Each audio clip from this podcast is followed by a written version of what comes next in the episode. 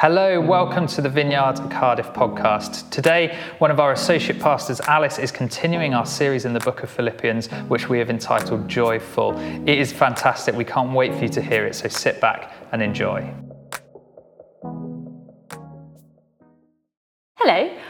Have the great joy of having two little people in my life, my two boys. And they are often full of excitement for things that, you know, I might not find so exciting myself. You know, this week they got to go in the church van and it was super exciting for them. And you can always tell when they're excited about something by the way that they talk about it. You know, say they've been out to a friend's party um, and they've had a lovely time. And then before sometimes they're even through the front door, they're already talking to me about it. You know, Mummy, we did this, and then this thing happened, and then we got to do this, and we got to eat this, and then so and so did this, which was really funny, and can we go there for my birthday, and so on, and so on. And you know, I'm, I'm trying to keep up, I'm trying to listen, but I'm like, you know what, darling, that's so great. I'd love to hear all about it, but just take a breath, you know, take your coat off, take your shoes off, and then you can tell me all about it. Just pause, you know. and today I am carrying on in our series in Philippians, looking at the letter that Paul wrote to this group of people in Philippi whom he so dearly loved. And whilst Paul is obviously not a child, of course, he certainly is excited. You know, having just written this hymn of praise to King Jesus, you know, that we looked at last week, having created this picture of Jesus exalted above everything, above everyone, with everyone bowed in worship before him, Paul is then full of excitement and passion as he moves on to talk about what it looks like to live a life worthy of this king. And like my boys, you know, he hardly pauses for breath. Now, whilst your Bible might have broken down verses 12 to 18 um, down a little bit to help you read it, actually, in the original Greek, all the material covered there is just three sentences, three long ones. It's like, hey, Paul, you might just want to take a breath for a minute. You know, you might just want to put the old full stop in there. But no, he's just too excited, presumably at this point, so full of the Spirit that he's gone. He's off. He's gone for it. And each sentence in these verses 12 to 18, they are, are, like a kind of a building block, if you like, each one building on the one before, as Paul pieces together what it looks like to live a life poured out for King Jesus, a life worthy of the gospel. And he uses some really vivid language and imagery to help us grasp this more tangibly. He's essentially laying out what it means to be a disciple of Jesus. And as a church, we've spent a lot of time thinking about this over the past couple of years through our Live Like Jesus framework. And um, next week, we are going to be starting a new series in our Live Like Jesus discipleship series. We're going to pause Philippians for a few weeks and come back to it again later. And we are going to be considering um, for the next few weeks about what it means as us, as Jesus' disciples, to live a life of prayer. But what we read about today in Philippians is in many ways a helpful refresher over some of the key principles and concepts that we've already started to talk about and think about as we consider what it means to be a disciple of Jesus. So let's jump in. Philippians 2, verses 12 to 18.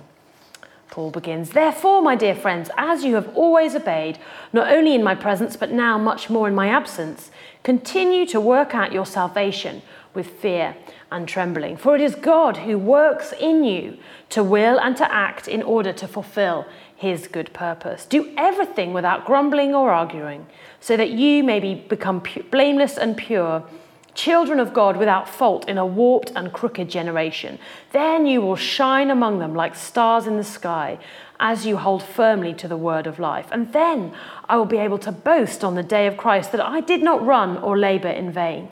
But even if I am being poured out like a drink offering on the sacrifice and service coming from your faith, I am glad and rejoice with all of you. So you too should be glad and rejoice with me. So let's break it down block by block, one long sentence after one long sentence. And in each one, as I said, Paul has given us this key image or word picture to help us understand what he is trying to build on. So the first building block, the first long sentence fear and trembling. Let's have a look at it again. Therefore, my dear friends, as you have always obeyed, not only in my presence, but now much more in my absence, continue to work out your salvation with fear and trembling. For it is God who works in you to will and to act in order to fulfill his good purpose. So Paul starts and he's full of encouragement for this bunch of people in Philippi whom he so dearly loves. And he kind of says, You know, you've always been so faithful in your obedience to Jesus, in living a life worthy of the gospel. So keep it up. You know, remember that Paul is in prison as he writes, and so kind of obviously um, he is no longer able to be with them in person to directly teach them and have influence over them. But he, here he is cheering them on from his jail cell and, he, cell, and he says, Continue, you know, don't stop, keep going. I wonder if we could see Paul in some ways as a bit like a parent who has left their teenage children at home for the first time as they go off on holiday. You know, I remember once uh, reading years ago, um, when I myself was still young, about uh, these teenage siblings whose parents had gone away and they threw a massive house party whilst they were home alone. And it got really out of hand. That the, the house was totally trashed and the police were called. Now, this was in the days before the internet, if you can remember those days. And uh, so pictures of this house were published in the paper. And um, these pictures of this house absolutely trashed. The toilet, I remember, was actually hanging off the ceiling. oh, yes. But the parents, um, you know, the, these uh, pictures were published in the paper before the parents even got to see for themselves the damage that had been done. And I remember the horror of imagining what it would be like for these parents when they got home and saw their house. Now, for some of the churches that Paul has planted, you wouldn't blame him for being a bit nervous about what would be going on whilst he is imprisoned and unable to get to them, about what would be awaiting for him if and when he got out and was able to go and see them. But he wasn't worried about this church, the Philippians. No, he knows that they would be mature enough to be left to their own devices, so that they would keep going with faithful obedience to the way of Jesus. Now, some translations add in the word own here at the end of verse 12 so that it reads, continue to work out your own salvation. You know, Paul knows that he can't do this for them, especially not whilst he's in prison. They have to take responsibility for their own discipleship to Jesus. This is their responsibility, not his. We are each responsible for our own walk with Jesus, our own discipleship to him. You know, as a leader in this church, my job is to cheer you on, to share from my own journey, to, you know, as Paul later says, to pour out my life in service to you. But I can't do it for you. You are responsible for your own relationship with Jesus. What does it look like for you to take responsibility for your own walk with Jesus? Now, some of you might be feeling a little uncomfortable at Paul's use of the word work here in verse 12 when he says work out your own salvation. You know, you might be thinking, wait a minute. I thought essentially the gospel message, the message of the cross, was that there was nothing that we had to do to earn our salvation in Jesus, to be saved from our sin and in relationship with our Father. And you'd be right, that is the concept of grace, and it's at the heart of our faith. Salvation is God's work from start to finish, not ours. There is nothing we need to do to earn the love and grace of Jesus. We don't earn our salvation. That's the good news of the gospel message of the cross. And Paul is not saying here, work for your salvation. He is saying, work out or outwork your salvation, which is very different. You are not saved by good works, but you are saved in order to do good works, to live out your faith in Jesus in such a way that brings deep transformation to yourself and to those around you. This is what it means to be a disciple, to live like Jesus. There are works that he has for you to do. There are works that he has for us as a church to do. So let's get going. But Paul makes it clear here in verse 13 that this is all to be powered by the Holy Spirit. It's the Holy Spirit that works in us to transform us. And it's the Holy Spirit who works through us to bring transformation to the world around us. And we have a part to play, of course. We'll come on to that, but it's the Spirit that does the heavy lifting. And Paul says here in verse 13 that it's the Spirit that gives us both the will, you know, the desire to want to live a life pleasing to God, and then it's the Spirit that gives us the power, the ability to do it. Now, I don't know about you, but I long to live a life that is pleasing to God, not in order to earn His love, but in response to His love for me. I want to make a difference to this world around me, you know, to live a life of meaning and purpose. And if you feel the same, that is the Holy Spirit working in you, who puts that deepest desire in your heart. Now, that doesn't mean that this is always the only desire in our hearts. You know, there can sometimes be a difference between our deepest desire and our strongest desire in any given moment, you know.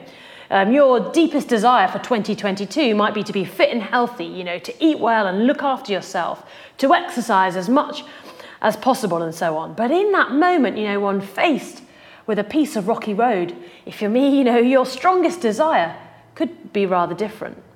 You know, or more seriously, in my life, you know, I desire to be a person that does not respond out of anger and insecurity to those around me, but to be a person instead established and rooted in the love of Jesus.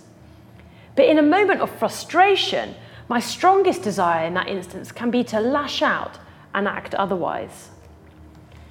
The discipleship journey is one where your deepest desire, namely to live a life that pleases God, and your strongest desire in any given moment are becoming more and more one and the same thing.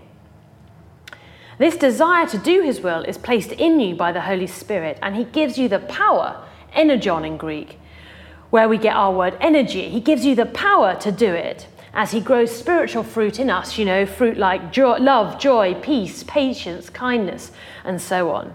That is the transforming work of the Holy Spirit in us, worked out over a lifetime of discipleship to Jesus, or as Eugene Peterson would put it, over a long obedience in the same direction. But Paul says it is our job to partner with him, to take responsibility for our own discipleship journey. And he says that we are to do this with fear and trembling. You know, that's the first image Paul gives us fear and trembling. And what he means is, is that as Jesus' disciples, we are to live with a healthy fear of the Lord. Now, I don't know about you, but having a fear of the Lord is not something I hear talked about much. You know, to have a fear of the Lord is a command that comes up countless times throughout Scripture, yet is in danger of falling out of our theology in the Western Church.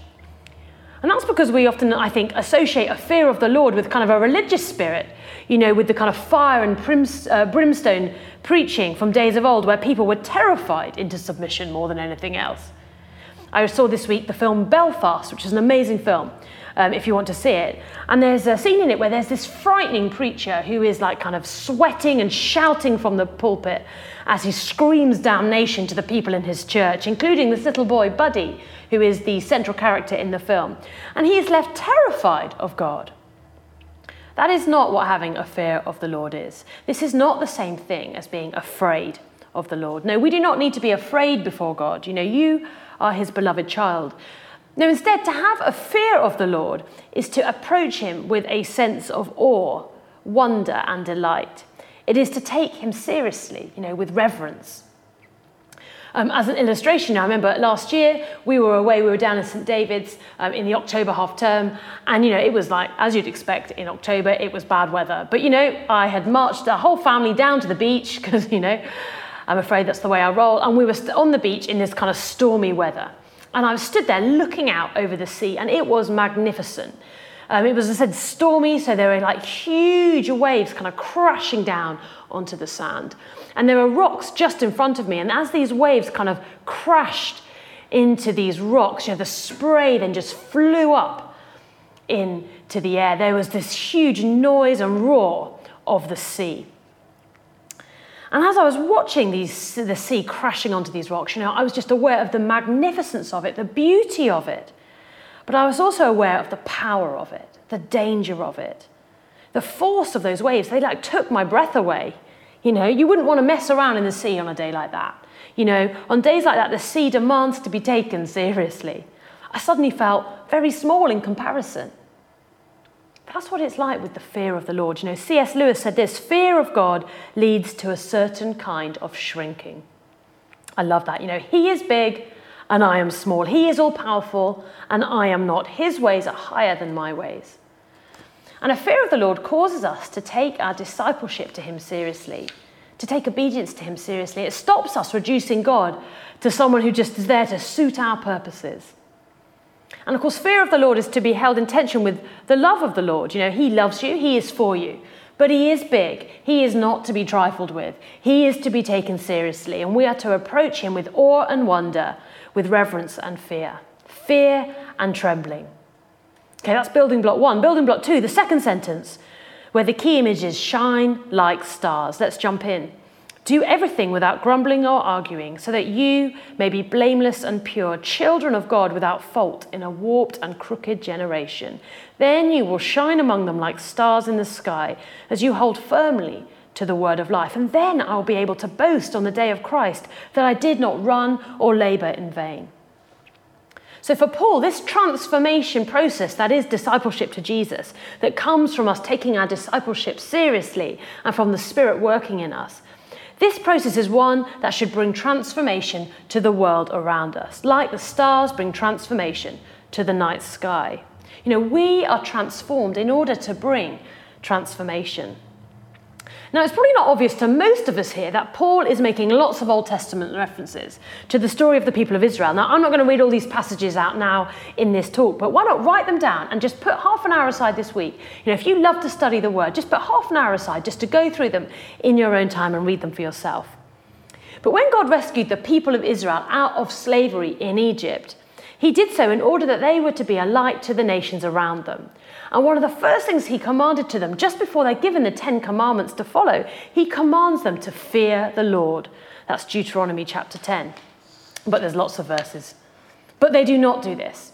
And in fact, if you were to look at Exodus chapter 16 and 17, you know, the moment when they literally just crossed um, over the Red Sea, and um, when they've first been rescued, the two most frequent words used to describe them as a people are not as people that fear and love the Lord. No, they are people that are prone to grumbling and arguing. You know, those two words appear countless times in those two chapters in Exodus 16 and 17. And these are the same words that Paul uses here in verse 14.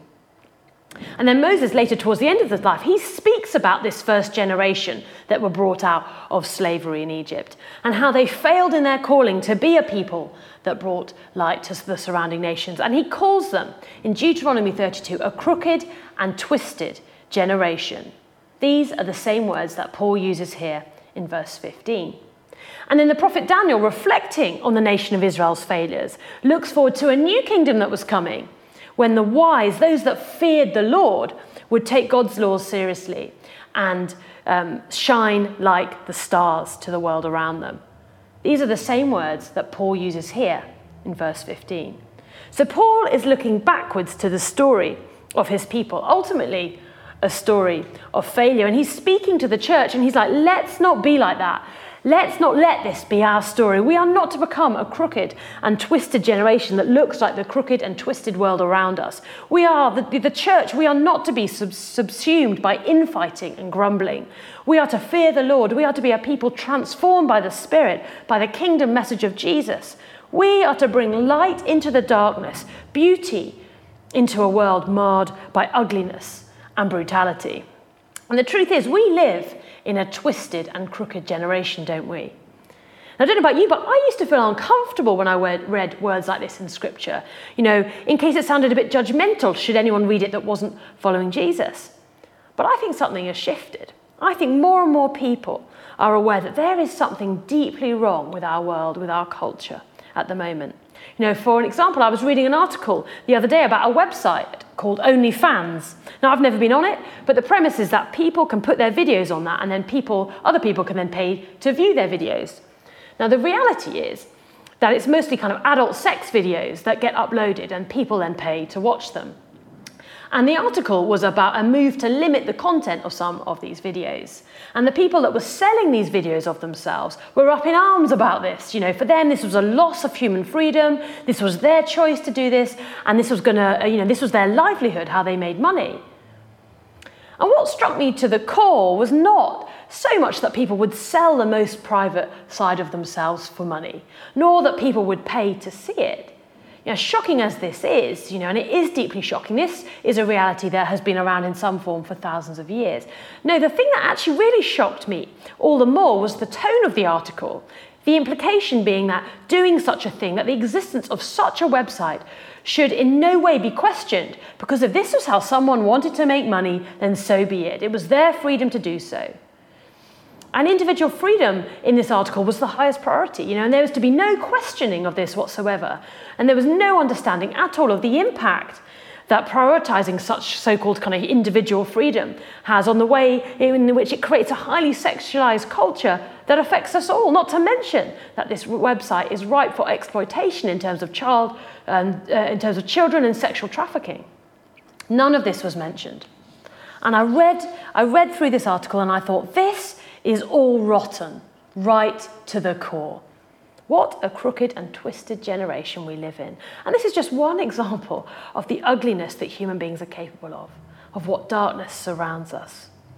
We are called to be lights that shine like stars, that bring beauty to the world around us, like the magnificence of a star lit night. To show that there is a deeper, better way to live, that life with Jesus is the best way to live. It is the what we are made to do. We are transformed in order to bring transformation. And we do this clinging on to the Word of God, the Word of life. Verse 16, Paul says, the Word of life that teaches us how to live, that holds a mirror up for us and for the world around us and says, you know, no, this is not how you were designed to live. This is how you were designed to live. We do this clinging onto the Word of God and fueled by the Holy Spirit in us that gives us, as we've said, the will and the power to live differently. Fear and trembling shine like stars. And then we come to our final building block poured out is the image that Paul gives us. Let's jump in. But even if I am being poured out like a drink offering on the sacrifice and service coming from your faith, I am glad and rejoice with all of you. So you too should be glad and rejoice with me. In his last long sentence, the image Paul uses here is of a drink offering being poured out. Now, again, this is a reference to the Old Testament, to the sacrificial system that was in place, where on occasions, alongside an animal or a grain sacrifice, wine would also be poured out as an offering to God. And Paul is describing his life as poured out in service to God. And he's encouraging the church to do likewise, to live a life spent in the service of the King, or to use John Wimber's phrase, you know, John Wimber, who started the Vineyard movement, he used to say, I am just loose change in God's pocket. He can spend me as he pleases. Now, the reality is that many of us love the idea of shining like stars, you know, of living lives that make a difference to the world around us, but we don't like the cost involved with it. The idea of being poured out like a drink offering or spent like spare change is not a comfortable one, if we're honest, because this reframes everything else. We still want to live under what I called a few weeks ago the gospel of me. My priorities, my desires, my truth. But that is not what we see in Paul's life. And moreover, it is not the invitation given to us by Jesus, who says this Whoever wants to be my disciple must deny themselves and take up their cross and follow me. For whoever wants to save their life will lose it, but whoever loses their life for me and for the gospel will save it. Now, the word Jesus uses here for the word life is the Greek word psyche, which is the word for self. You know, he's not talking about literally dying, he's talking about the death to self. You know, in a world that revolves around the self, you know, protect yourself, promote yourself, sell yourself if you want, preserve yourself, entertain yourself, comfort yourself, take care of yourself. Jesus said, die to yourself. Paul said, to live is Christ, to die is gain. Where are you still living under the gospel of me? What area of your life is Jesus inviting you to pour out again for his service? And Paul is joyful to be poured out in this way. You know, those verses end with a note of joy, gladness, and rejoicing. Why? Because he understands a deep mystery about the Christian faith, the mystery of discipleship to Jesus. And it's this that a life poured out is a life overflowing that a life poured out in sacrificial service to the King and his kingdom is a life made whole, not empty. Not one that is lacking, but one that is overflowing with joy. And Paul, with his eyes fixed on Jesus, knows that it is all gain. It is all a win. And Paul describes himself as a life poured out, and then he invites the church to do likewise and rejoice with him in the process. We likewise are called to pour out our lives in the service of Jesus, to be poured out like a drink offering, to be spare change in his pocket, to be a people that take our discipleship to Jesus seriously, you know, with fear and trembling, in awe of God. People that recognize the cost, but also see the infinite gain. That live as people transformed who bring transformation to the world around us, who shine like stars. Thank you.